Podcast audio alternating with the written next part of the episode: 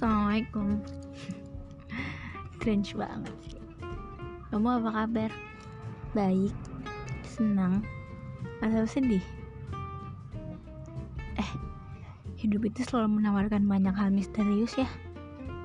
Sayangnya Ketika ditawarkan bahagia Kita malah memilih sebaliknya.